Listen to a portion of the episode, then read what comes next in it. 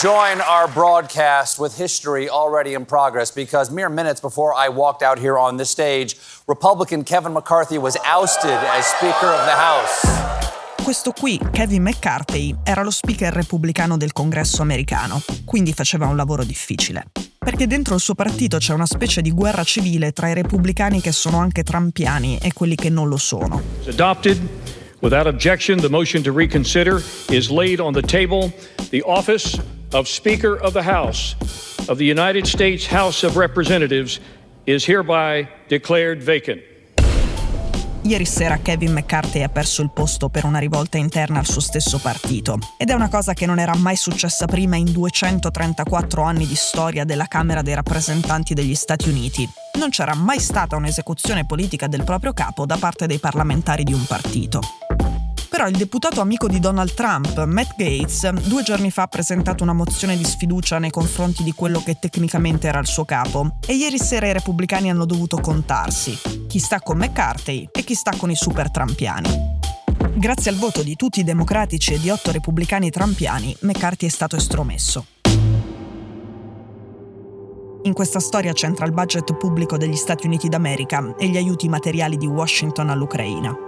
E l'accusa più nefanda nei confronti dell'ormai ex speaker è di aver dialogato su questi temi con i deputati democratici e in sostanza con la Casa Bianca, invece che trattarli come nemici e impostori. McCarthy quindi è un traditore, secondo i parlamentari amici di Trump, mentre lui si è definito l'unico adulto nella stanza, cioè l'unico adulto tra i repubblicani in Parlamento. Benvenuti al Congresso americano del 2023, a pochi mesi dall'inizio delle primarie.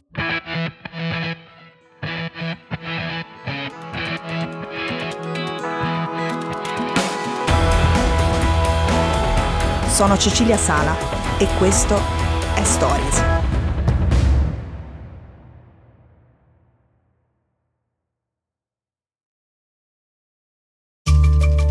Kevin McCarthy è un conservatore di quasi 60 anni che viene dalla California. È stato eletto speaker della Camera nel gennaio di quest'anno, dopo che i repubblicani hanno conquistato la maggioranza alle elezioni di metà mandato. That was easy, huh?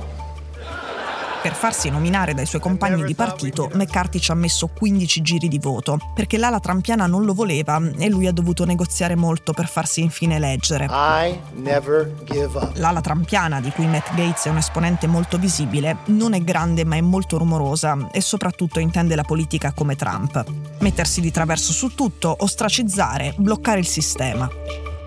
L'elezione di McCarthy è stato il primo esempio di questa legislatura. Ti opponi, ottieni qualcosa, in questo caso posti nelle commissioni per i trampiani stessi, e poi fai quello che avevi intenzione di fare già all'inizio, ma con un bottino maggiore.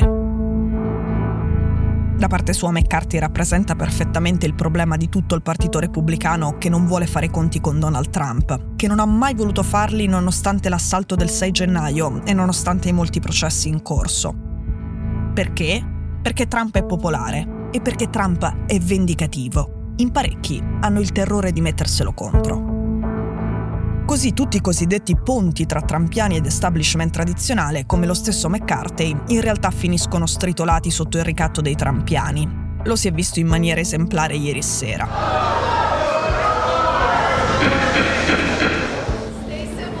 L'ultimo confronto che ha portato alla decapitazione politica di McCarthy si è consumato sui soldi. Da settimane al congresso si negozia il budget, cioè l'equivalente della nostra finanziaria, che è da sempre un momento di conflitto perché ovviamente le priorità dei repubblicani e quelle dei democratici su come spendere i soldi pubblici sono diverse. Visto che un partito ha la maggioranza alla Camera e l'altro ce l'ha al Senato, se non ci si accorda, la pubblica amministrazione di fatto chiude. Cioè si sospende la spesa pubblica corrente fino a quando non si trova un accordo è il temuto shutdown, che oltre a essere un guaio concreto per chi si vede sospendere lo stipendio, tipo i dipendenti pubblici, è anche il sintomo di un fallimento politico. Non si è riusciti a trovare un compromesso per il bene degli Stati Uniti. Alla fine della settimana scorsa, nell'ultimo venerdì di negoziato, il fallimento sembrava certo. L'accordo tra democratici e repubblicani non c'era, McCarthy già litigava con i suoi che lo volevano più aggressivo, i democratici dall'altra parte non accettavano nessuna modifica. Lo stallo totale che prelude allo shutdown. Ma poi sabato McCarthy ha detto: Una soluzione ci sarebbe. E ha presentato un budget negoziato con i democratici in cui sono saltate alcune spese. La più evidente, quella di cui parlano tutti, sono i 6 miliardi di aiuti alla difesa ucraina. Quel momento si è creato il cortocircuito. Pur avendo i trampiani ottenuto lo stralcio del sostegno a Kiev, non sembravano affatto contenti. Anzi, hanno attaccato McCarthy perché ha negoziato con i democratici, mentre avrebbe dovuto tirare dritto fino allo shutdown, negoziando poi la resa di Biden anche su altri capitoli di spesa. Questo perché il presidente di un paese in shutdown è in una posizione di debolezza. McCarthy invece ha scelto la via della stabilità, come gli ha indicato la Casa Bianca che a un certo punto ha pensato, se andiamo allo shutdown per colpa dell'Ucraina è un disastro. Se i dipendenti pubblici perdono temporaneamente lo stipendio e i servizi pubblici funzionano male e sembra che sia tutta colpa degli aiuti a Kiev, sarà un brutto colpo per la popolarità della causa ucraina. Ovviamente non sarebbe stata colpa di Kiev in ogni caso, ma qui stiamo parlando di percezione, non di realtà. E stiamo parlando di furbizia, di metodi per non farsi fregare in politica. Torniamo alla nostra storia. Quindi l'amministrazione Biden ha pensato che fosse meglio votare gli aiuti a Kiev separatamente. Il voto separato serve proprio per evitare che quegli aiuti a Kiev, piccoli ovviamente rispetto al budget americano, diventino l'arma dialettica più forte e pericolosa dei repubblicani. Immaginate cosa succederebbe in Italia se si dicesse che il governo non può approvare la manovra finanziaria per colpa degli aiuti all'Ucraina.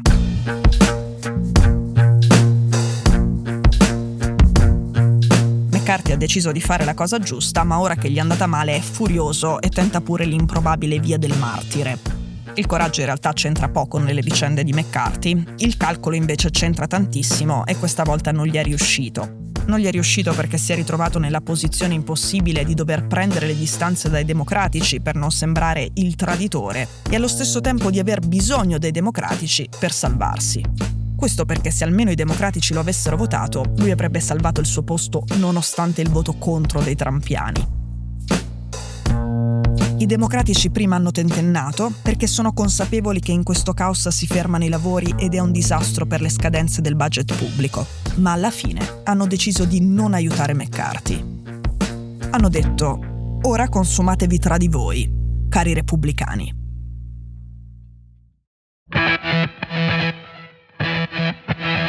Stories è un podcast di Cora News prodotto da Cora Media. È scritto da Cecilia Sala. La cura editoriale è di Francesca Milano. In redazione Simone Pieranni. La sigla e la supervisione del suono e della musica sono di Luca Micheli. La post-produzione e il montaggio sono di Cosma Castellucci. La producer è Monica De Benedictis. Le fonti dei contributi audio sono indicate nella sinossi.